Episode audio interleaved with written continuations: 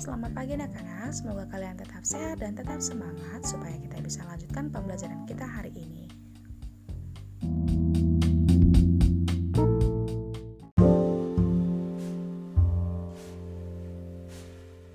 Ini kita akan pelajari mengenai teknologi pada sistem peredaran darah. Apa saja teknologinya?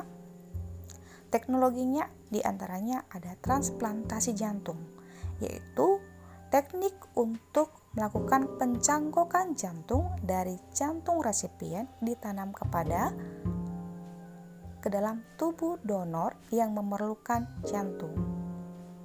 Karena jantung pasien tersebut sudah mengalami kerusakan. Yang kedua ada angioplasti, yaitu teknik untuk mengatasi penyumbatan pembuluh darah dengan cara memasukkan kateter dan balon untuk mendorong plak yang ada pada pembuluh darah.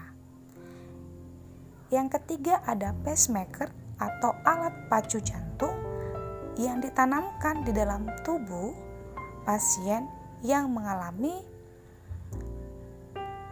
yang mengalami kondisi tidak baik pada detak jantungnya. Jadi pacemaker berfungsi mengatur detak jantung atau menstabilisasikan.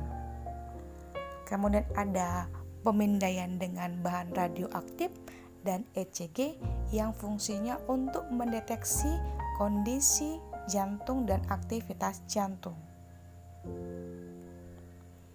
Oke, selanjutnya kalian harus pelajari tentang teknologi-teknologi lainnya yang dapat membantu pada sistem peredaran darah.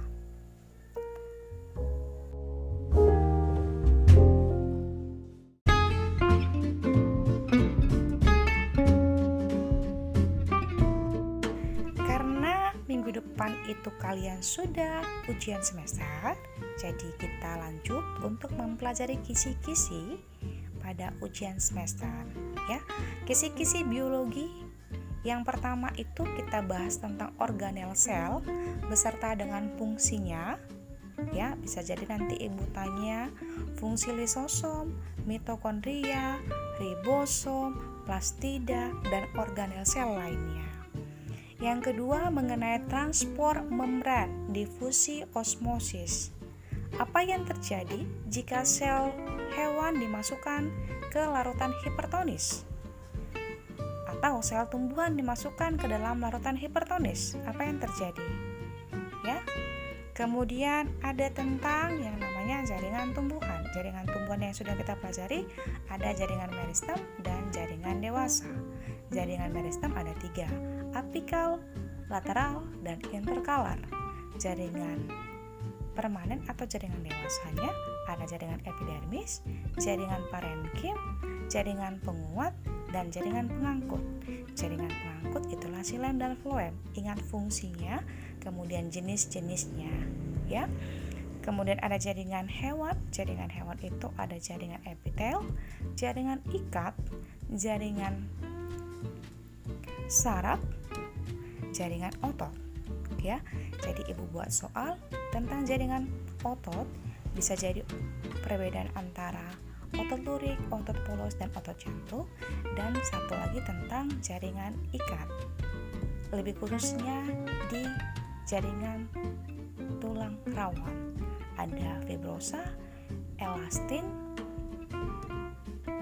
dan hialin, ya. Kalian pelajari. Kemudian selanjutnya tentang sistem gerak. Sistem gerak yang terdiri dari tulang, otot, dan sendi. Ya, ada soal mengenai sendi. Kalian pelajari jenis-jenis sendi. Ada sinartrosis, amfiartrosis, dan diartrosis. Lebih khususnya soalnya tentang diartrosis. Apakah itu soalnya tentang sendi peluru, sendi putar, sendi pelana, sendi geser, atau yang lainnya, ya. Kemudian tentang gerakan antagonis yang terjadi pada sistem gerak, ya, kalian pelajari. Dan penyakit pada sistem peredaran eh, sistem gerak. Lanjut tentang sistem peredaran darah, ini soalnya agak lebih banyak ya. Tentang golongan darah, sistem A B O, bagaimana transfusi darah ya. Lalu tentang organ sistem peredaran darah, ada jantung dan pembuluh darah.